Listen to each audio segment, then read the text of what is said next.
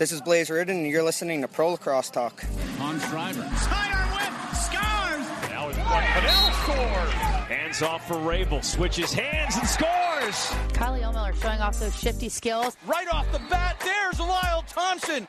Welcome to Pro Lacrosse Talk, the voice of Pro Lacrosse. I'm Hutton, he's Adam. Together, we're bringing you interviews with your favorite players and coaches, as well as news from all four professional lacrosse leagues. Welcome to another episode of Pro Lacrosse Talk. What a weekend for the NLL. From fistfights to comebacks to defensive battles, this weekend had it all. Yeah, man, we, we sure did. I mean, eight action packed games and a lot of surprises, proving you can't really assume or expect anything in this league. It was a crazy, crazy week in the NLL.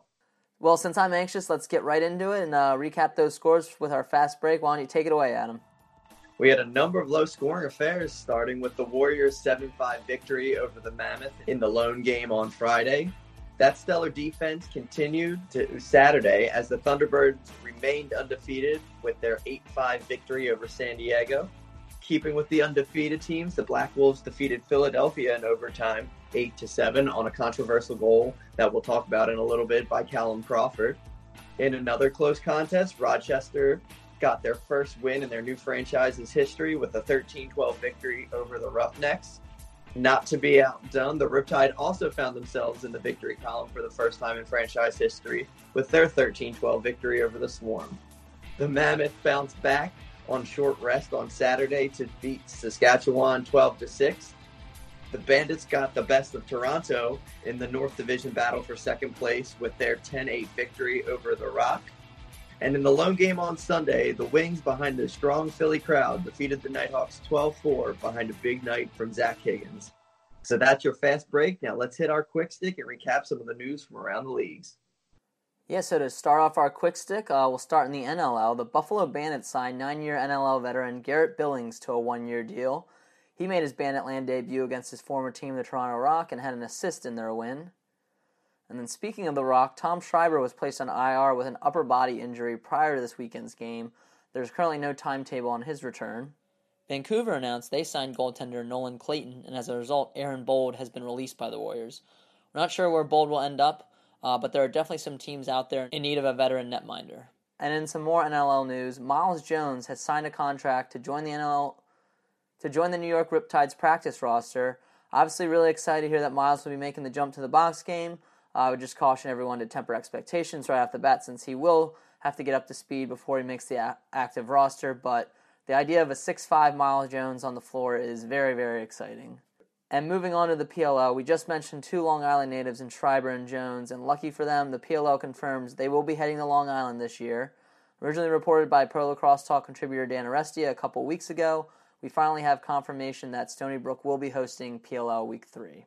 In the biggest PLL news, Greg Gurenlian announced he is officially calling it a career and after 22 years is retiring for good. An amazing career for him that extends beyond what he did on the field. Uh, he did a lot of work with those affected by cancer, and he continues to revolutionize the face-off and push the discussion in the direction of evolving the face-off, not removing it.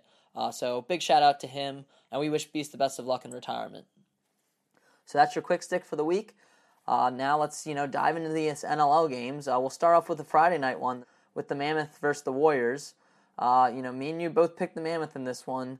The Mammoth looked like they were serious contenders, uh, and they still, you know, I think are, but uh, you know, they really laid an egg in this one. Um, the Warriors just took it to the Mammoth. They were relentless on defense all game, and they got a gem of a game from Eric Penney, who made 48 saves and only allowed five goals in this one.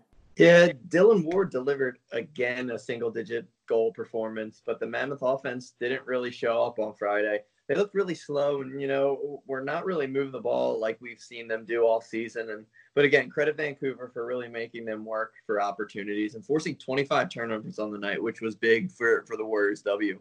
I did not expect this Warriors team to really come out. Um, I thought, you know, after that brutal loss to Philadelphia last week, they really looked like they were, you know, at rock bottom. But, um, you know, they, they really delivered in this game. Um, they tied a league record for fewest goals by a winning team with seven. That's courtesy of Graham Perot of NLL Fact of the Day. And another fact that he tweeted out was there have been 48 games in NLL history where the winning team scored eight or fewer goals. None happened between 1994 and 99. This season, there have been five.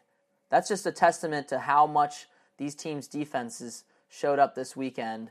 Um, you know, and like I said, it was a defensive battle through and through, and quite frankly, I think the Warriors just wanted it more. I mean, they were tenacious on loose balls. Um, you know, they were causing turnovers left and right, and they did it without Logan Schuss, uh, which brings me to Mitch Jones, who had four points on the night. Adam, is Mitch Jones your way too early pick for MVP? Yeah, I mean, you can certainly make the case that he is. He leads the league with 36 points, and and he's averaging six points per game through six games. You know, uh, I would say, you know, depending on who's voting, Vancouver, I think, needs to continue to be a little bit more consistent um, and get that record up a little bit, you know, because generally um, from previous years, the, the MVP comes from a strong a strong team that that goes far in the playoffs potentially. So, um, but if that continues, uh, like if they keep having successful games like they did this week, and Mitch continues to contribute like he is, I don't see why you can't put him uh, at the top of the leaderboards.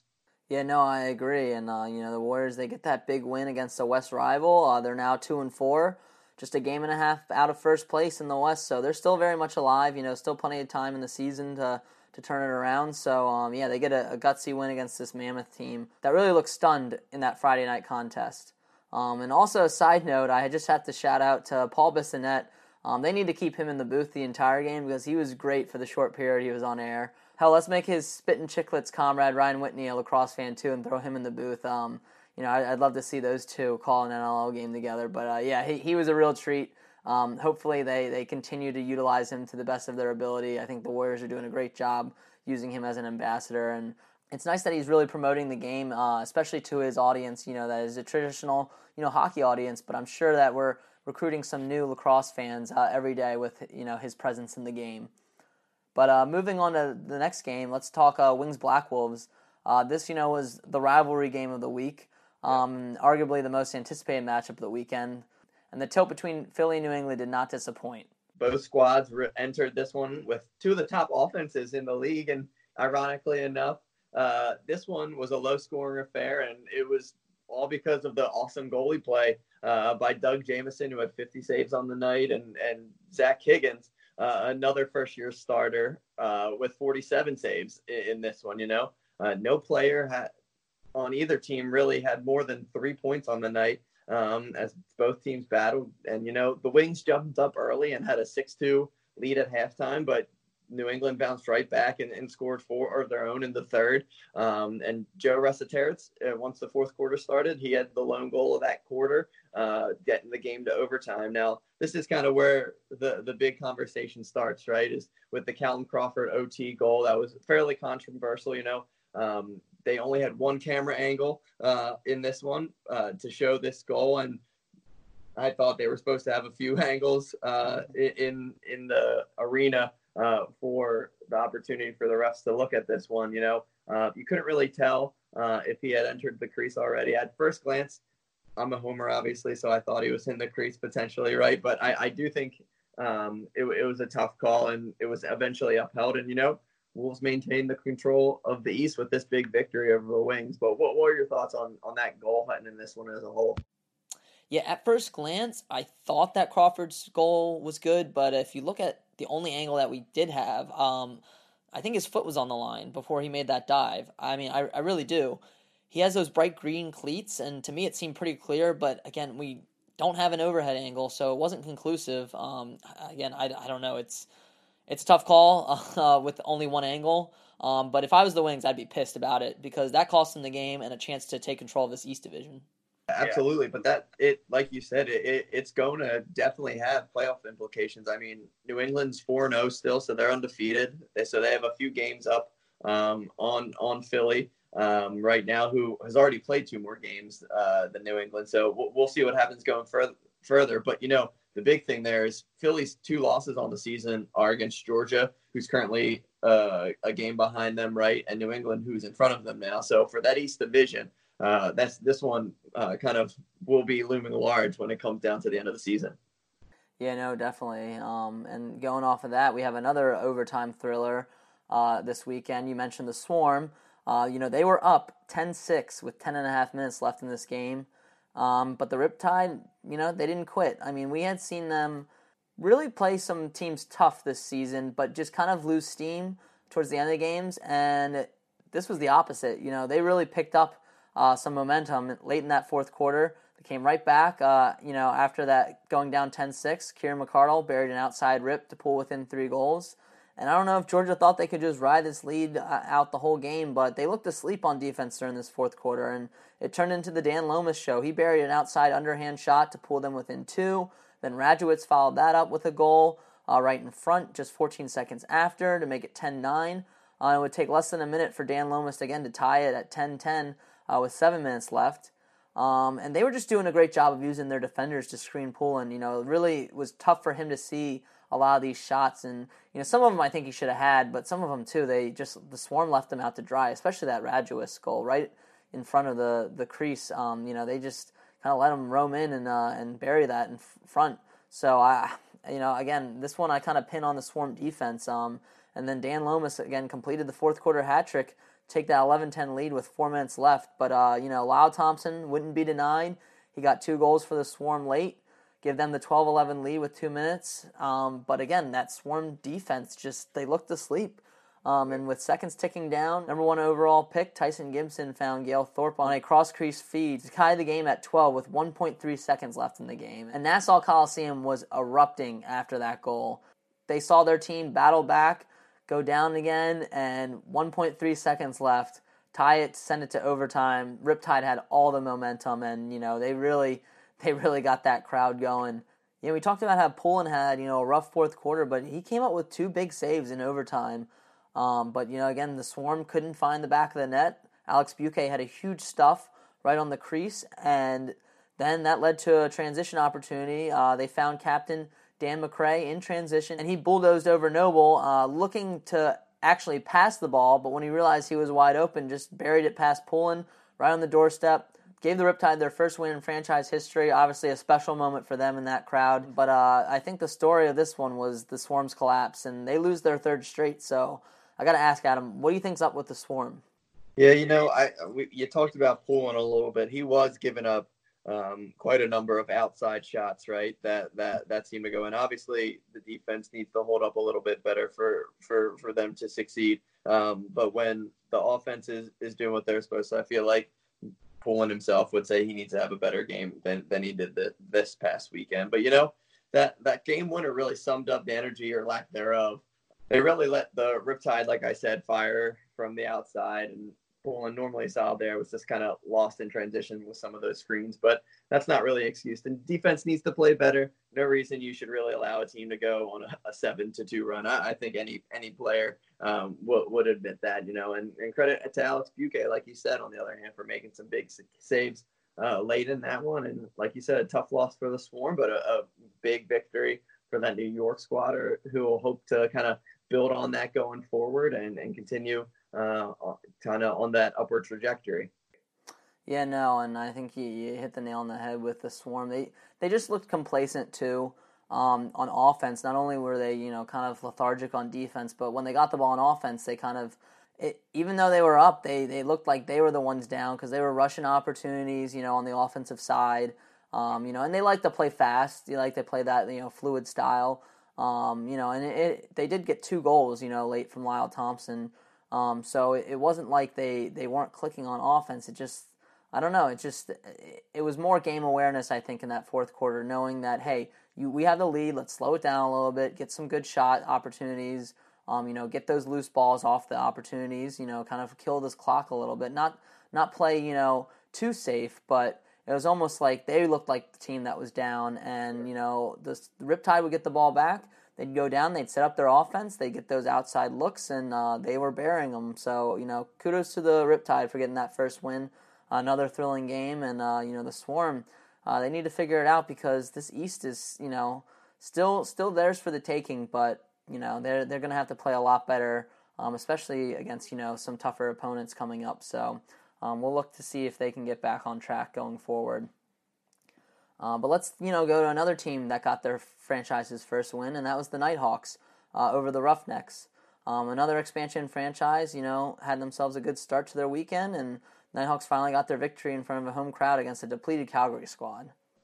Yeah, this was this was another back and forth con- contest. You know, you saw the Nighthawks score the final two goals in regulation of this one, uh, and that really what was the difference between uh, a victory and, a loss for the Roughnecks. You know, um, Ryland Reese got the tying goal, and Curtis Knight uh, got the big one uh, at the end to, to give the Nighthawks their first victory. And, and Knight had a great night, uh, three and three on the evening, and uh, hopefully they'll be able to build from here. Here, but uh, you know, Calgary has an uphill battle to climb um, if they want to remain in the hunt in the West Division. You know, we talked about uh, the competitive competitiveness competitiveness of the East, and luckily for them, uh, neither Colorado or Saskatchewan are pulling away in that division in comparison uh, to the, some of the front runners in the other two divisions. So they still have time to to make up um, those losses, and they're one game under 500 now, but still still have some time uh, to catch up. And luckily for them, like I said, Colorado uh, and the Rush aren't really pulling away either. So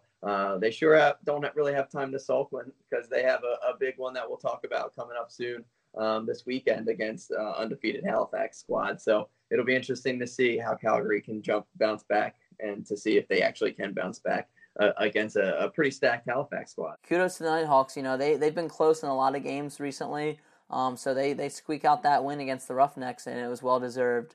Um, and they had another game though following that on Sunday versus the Wings, with the Wings looking to get at least one victory on the weekend. Um, and this game was absolutely insane. Uh, the first quarter was relatively uneventful, uh, with Baptiste scoring the lone goal and Higgins making some tremendous saves. Um, and then towards the end of the quarter, you could kind of see temper starting to flare, but you know, not nothing too crazy. Uh, you know, right off the bat.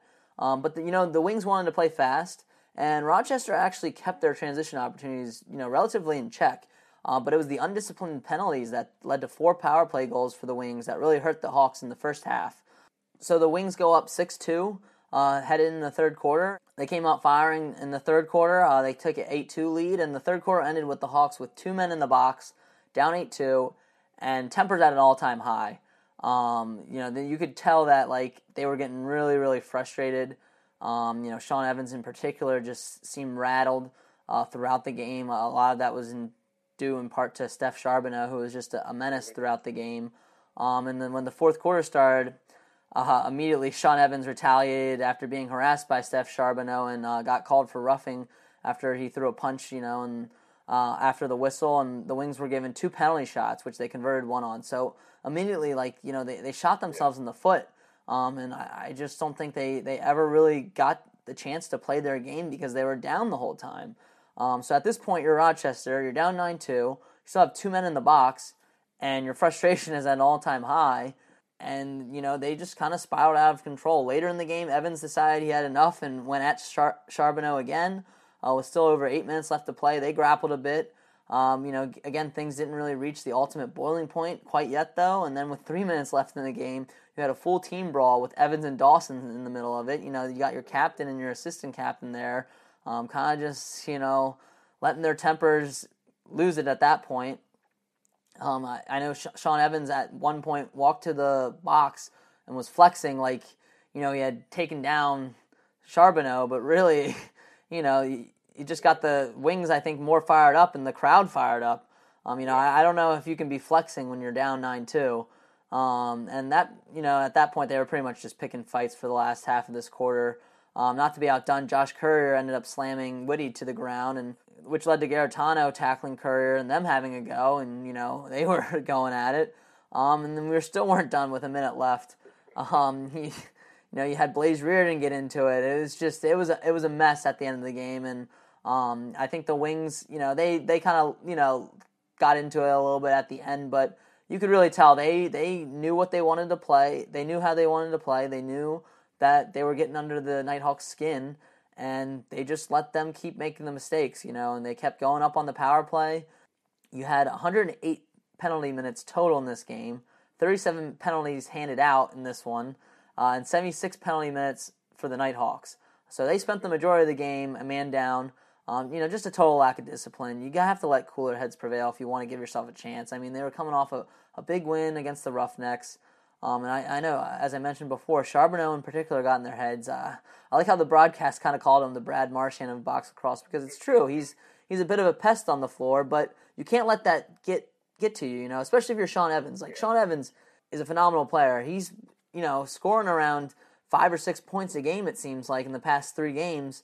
You have to like again maintain control and not not let it get to you. I mean, I guess when you're down that much, you kind of at that point, you know, if you figure the game's lost, why not you know rattle them a little bit? But um, I don't know. It just wasn't a good look for the Nighthawks. I'm sure head coach Mike Hasen wasn't very happy about how they responded because um, again, they they played the Wings well they limited their transition opportunities. The Wings talked about how they really wanted to play fast in this one, and you know they kind of prevented that. But when you go down, when but when you're spending most of your time in the penalty box, um, and you gave the Wings six goals off of a power play uh, and another one off a penalty shot, you know that's over half Philly's goals um, you know, you just you just can't expect to win. So that's all I have to say about that game. Uh, in terms of a fan point of view, they certainly got their money's worth. Though it was an entertaining one, that's for sure. Yeah, yeah, absolutely. And you know, let's not forget Higgins. You know, let's give him some love. You know, he played great in cage.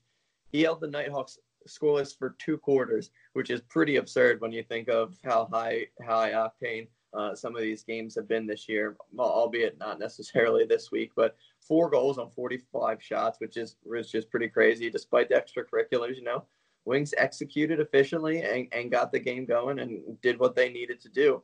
Matt Rambo quietly, you know, second on the team in assists with 17, just one behind Kevin Crowley, and he had five in the game, and Vitarelli had five points also. You know, Kevin Crowley, you know, I he he continues um, to to play successfully in every game this season. He he's had a point, and Brett Hickey and Kiel Matisz also had four points on the day. So well-rounded affair. And you know, you, you talked about uh, the Wings getting into it at the end there. You know, when they're up by that much, what does it hurt, right? I guess giving the crowd what they wanted, and, and, and they went into it. So um, big victory for for the this Philly squad, who I know wasn't happy after that Black Wolves loss.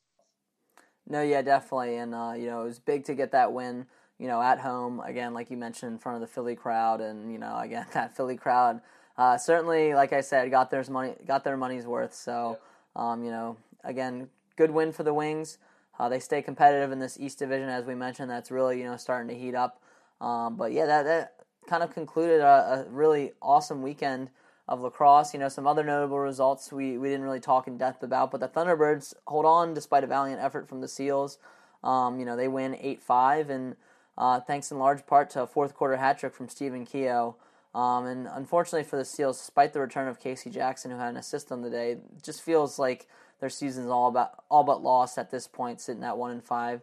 You know, still plenty of season left, but um, they're going to really need to turn it around if they if they want to be competitive and uh, maybe make the playoffs. Um, and then you know, out in Banditland, they hold on in a tight contest with the Rock and get their third win of the season, 10-8. So again, they're looking like they're returning to form. We mentioned last week how you know they really put together a complete game. Um, you know, kudos to them for getting a, a, solid victory against their North rival in Toronto. And then the Mammoth avenged their early season loss to the Rush by racing an early 3 0 run from Saskatchewan. Um, they defeat the Rush 12 6. Huge day for Ryan Lee and Eli Liger McLaughlin, who each had seven points in the win. Um, and Saskatchewan, again, is you know, they're right there still in, in the West, but they're like Calgary to me right now. I just don't know what to make of them. You know, some days they look really good, other days it's like, I don't know, it's tough. But, uh, you know, again, the Mammoth are a good team. They were definitely, you know, bitter uh, from losing that game on Friday, so I think they kind of came out with a vengeance and uh, they get the victory on that Saturday night contest. Yeah, luckily yeah. for, for them, uh, Dylan Ward wasn't lazy in this one. yeah, yeah, you know, I there have been rumors that they they want to trade Dylan Ward. You know, from one random Twitter follower, um, which is h- hilarious to me. Um, I don't know if he's just trolling or if he's serious or not, but uh, I know the guys at Lacrosse Classified have been enjoying enjoying the little banter, and Dylan Ward himself too. Dylan Ward is, as we have seen, both when his time in the Outlaws uh, with the whole reading and reacting comment that someone had, and you know now his time with the Mammoth, uh, he's he's not one to shy away from some some Twitter banter, and I think he enjoys you know the little back and forth. So I know I know he tossed his hat in there, and he continues again to really have a phenomenal season. Um, you know he's looking at being one of those goalie of the year candidates if he continues it. Um, you know, and the Mammoth, you know, as long as they can get some more offensive production, again, I still think they're a contender. I think Friday was a fluke. Um, I think they just, you know, didn't come ready to play, and you know they kind of uh, showed that they they're still here and they're still a contender on Saturday. So uh, I wouldn't be too worried about them if I if I was Colorado fans. But that concludes our NLL coverage uh, for this weekend. Uh, we're going to take a quick break, and then we'll actually get into some fantasy lacrosse.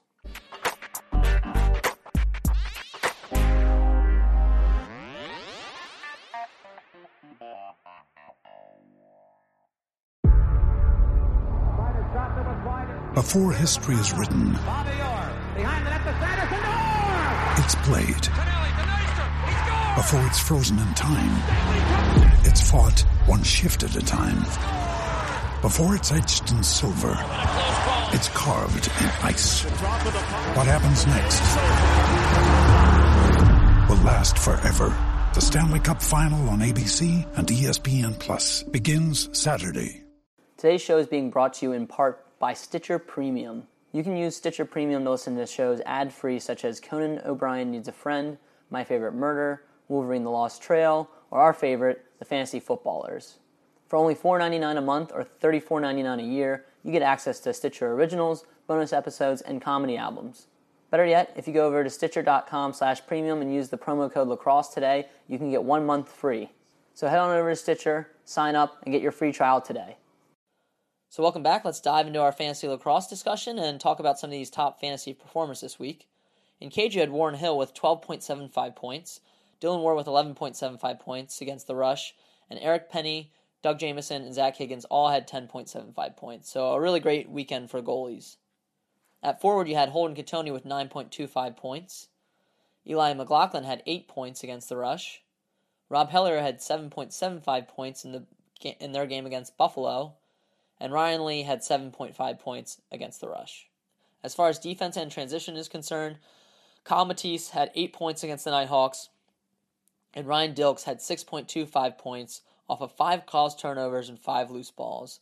So a really big day for Dilks, despite in a losing effort. All right, so now let's go to our Epic Lacrosse Fantasy Locks. Adam, you picked Trevor Baptiste. Uh, he had 2.5 points in that first game uh, and then 4.5 points in game two. You had picked him for game two against the Nighthawks, so he would have gotten you 4.5. Uh, my epic lacrosse fantasy lock was Lyle Thompson. He had five points off of four goals and four loose balls. Not one of his best performances for sure. He usually has a few more loose balls, but I can't complain getting five points out of my forward slot.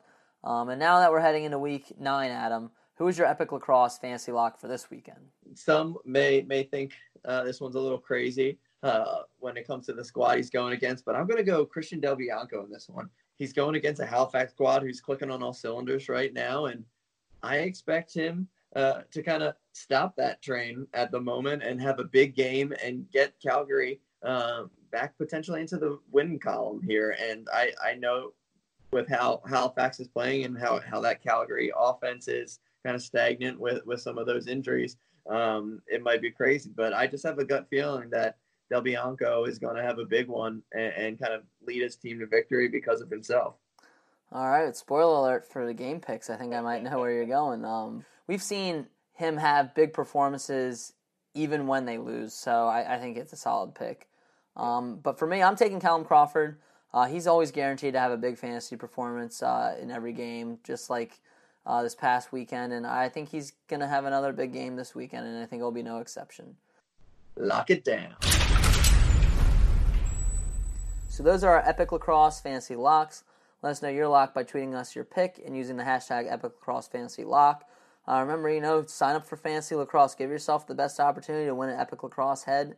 Uh, you know, we're already in week nine now, so, you know, it, it's a little late to, to win that grand prize if you're just getting in now. But again, we give a weekly winner, and it only takes one week for you to get that prize of an Epic Lacrosse head. So definitely sign up today and uh, join the Fantasy Lacrosse movement. But now let's go to a new segment that we're happy to debut this week. Uh, our new segment is called Prolax Throwbacks, and we're looking at some of the best moments in lacrosse history. So this week we're starting our Prolax Throwbacks with a moment that has little significance in the grand scheme of pro lacrosse, but is far too great a moment not to highlight. 2010, Kyle Hartzell, who was a member of the Chesapeake Bayhawks at the time, completely detwigged Boston Cannons attackman Ryan Boyle with one of the nastiest rusty gate checks pro lacrosse has ever seen. Uh, so let's take a listen to the call from Joe Beninati and Quint Kessenich. Quinzani looking for cover. Boyle will back it out against Hartzell. Oh, the rusty gate. That was beautiful. Hartzell doing that to a veteran like Ryan Boyle. And Boyle shaking his head right now, knowing that this highlight will be part of Major League Lacrosse history. Leaves it hanging. Yard sale. So yeah, the the call is great. Uh, it definitely doesn't do the video justice. So you guys can check out the video on our YouTube channel. Definitely worth the watch. Uh, and I'm really hoping that we'll get some playful back and forth banter from Boyle in the booth and Hartzell when he's mic'd up this summer. Um, as you know, Hartzell is a member of the PLL Atlas, and Ryan Boyle is you know currently in the booth, um, you know doing all the broadcasts for the PLL. Um, so I'm hoping this gets brought up. Uh, you know, maybe us highlighting it might, you know, bring attention to it a little bit on social media, but uh, uh, definitely one to watch, and that's not to disservice to Ryan Boyle at all. A phenomenal, you know, pro lacrosse career himself, uh, you know, with the Barrage and the Boston Cannons. So, uh, you know, we don't want to, you know, disrespect him in any way, but, you know, again, Kyle Hartzell showing why he was one of the best long stick middies in the game, and I think he's still playing at a high level. So that that's our Prolax throwback of the week. Um, that's our very first entry in the Prolax throwbacks. Tweet us a moment that you'd like us to revisit. Uh, you know, coming up in our in a future episode. You know, feel free to tweet at us. It can be NLL, MLL, uh, you know, women's professional lacrosse. It can even be a moment from this past PLL summer as well. Uh, you know, we're trying to highlight some older moments, but nothing's off limits for this segment. So uh, we're happy to debut that for you guys, and uh, we hope you check it out on YouTube. With that, we'll go to a quick break, uh, hear a word from our sponsor, and then we'll do our pick and roll.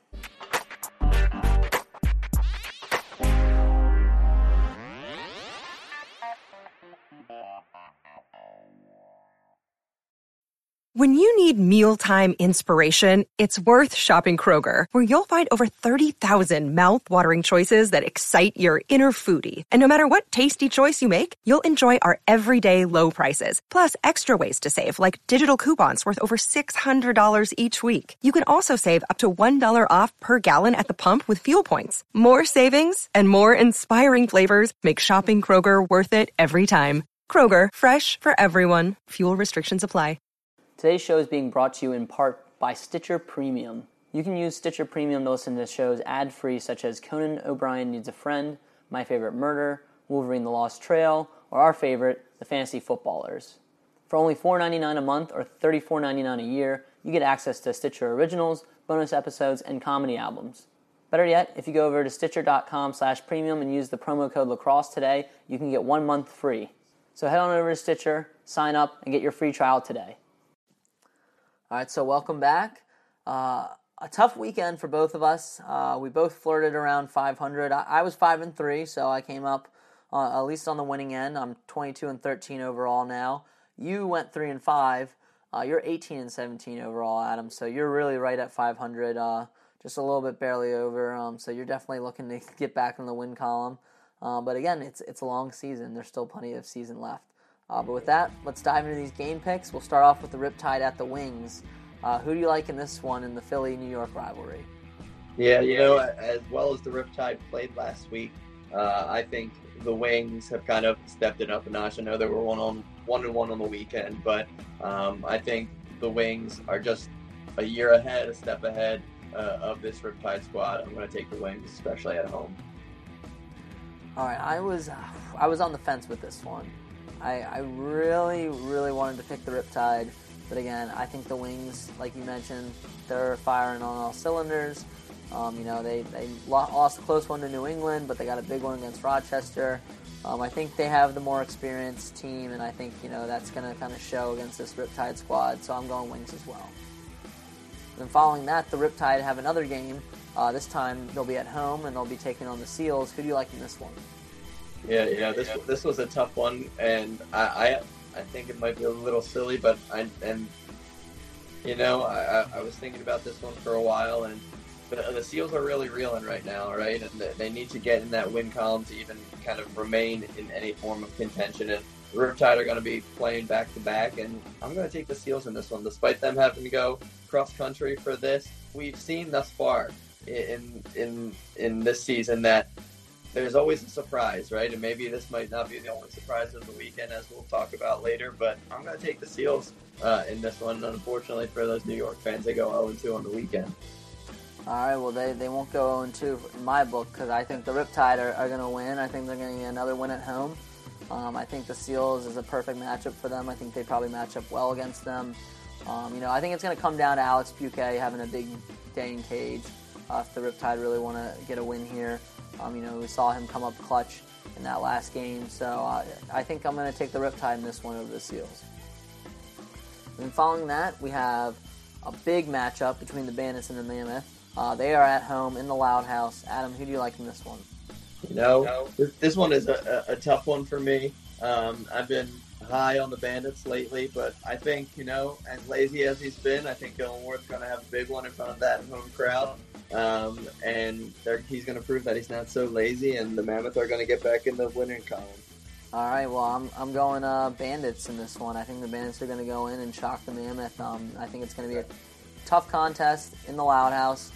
Um, but, you know, I, I, think, you know, adding Garrett Billings is, is big. I think, you know, Steve Priolo is back. Um, you know, he, he played well again this past weekend, um, and he's been a huge part of their last two wins. Um, again, they're getting a lot of scoring from these young guys. Uh, I think it's just the perfect storm for the Bandits, again, to continue this win streak and uh, get a big win against Colorado Mammoth. And following that, we have the undefeated Thunderbirds taking on the Roughnecks in Calgary. Who do you like in this one? I think I kind of already know, but I have to ask. Yeah, I, I, I kind of buried the didn't really bury the lead there, right? I'm gonna take Roughnecks at home, getting uh, giving that Thunderbird squad their first loss on the season based off of the big play by Christian Del Bianco. All right, I can't pick against the undefeated Thunderbirds. Um, they're just playing too well right now. Uh, even in tight games, they just you know that veteran leadership uh, you know, of Cody Jamieson, Stephen Keogh, uh, Graham Hossack. You know they just come to play every day, and uh, you know Mike Accursi. Mike is really getting them to play at a high level. Um, I think they go 6 and 0 and continue this win streak. And finally, that brings us to the final game of the weekend. Uh, the Swarm taking on the Black Wolves in a really important East Division competition. Who do you like in this one, Adam? This is the one I was struggling. I know I, I, I, picked some upsets thus far this weekend, but this one I, I, I really struggled with, and um, I'm taking Swarm in this one. I know it's a big one, especially for being a home game for the Black Wolves, but for the Swarm to really remain in contention in that Eastern Division, they, they, they need to get a victory here. They need to get a bounce back one. Um, and I think that offense shows out, and despite strong play by Dougie Jamieson, the Swarm pulled this one out. Yeah, no, I, I think the Swarm have a lot of veteran leadership on that team, and I think right now they can't be happy with where they're at in the season. You know, they were the odds-on favorite to win this East uh, early on, um, and I think they still could. Um, so I think you know this is going to be a true test for them playing the undefeated Black Wolves. But I think they go into New England, and I think you know they go into Mohegan Sun, and I think they get the victory against the Black Wolves. A lot of big matchups, uh, you know, and a lot on the line for a lot of these teams. So uh, we're looking forward to it. Um, but that wraps up our game picks. Uh, we want to just tease. Right now, we have our interview with Mikie Schlosser uh, of the Denver Outlaws and San Diego Seals currently out. So be, feel free to check that out. Um, we also have some upcoming interviews that we're not going to reveal just yet, but one of them is a lacrosse legend. He's currently retired, not in the game anymore, but uh, let's just say he's a championship caliber uh, guest, and we're excited to hopefully have him on pretty soon. Uh, with that, we also want to remind people uh, if you want to write for us, you know, please reach out. Uh, we're looking for you know people to contribute to our site. Um, send us your writing samples. Um, we'll take a look and let you know if you're you'd be a good fit for us. Uh, please let us know. Uh, email us at prolacrossetalk at gmail.com and we'll be sure to be in touch. Uh, but with that, Adam, let's go to overtime. What are you looking forward to most this weekend? Yeah, you know, it has to be those five games uh, coming up for the NLL in week nine. You know, we're almost at the halfway mark of the season, and it, it's getting to that make or break time for some of these squads that we, we, we talked about in, in the rundown for games. So I'm looking forward to kind of sitting back, relaxing, and watching some really good lacrosse uh, on the and watching some really great lacrosse uh, in the NLL this weekend. All right, I'm gonna go uh, to the MLL. Uh, I'm gonna reuse mine from last week. Uh, we're still waiting on a lot of answers about what they're doing for this season. Uh, you know, recently Sandy Brown came out and made some comments on uh, you know where the league is headed. Really vague, not much there, not much we didn't already know. They're relocating some teams.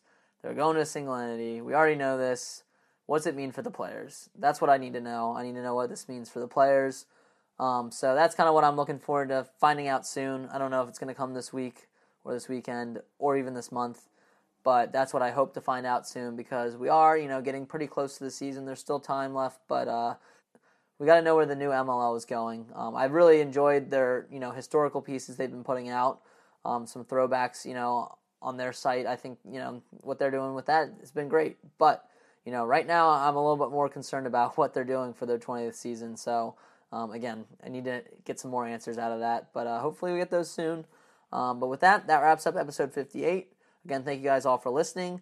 Please subscribe, consider leaving us a review, uh, send us your feedback if you have any. Um, we hope you guys tune in next time to Pro Lacrosse Talk.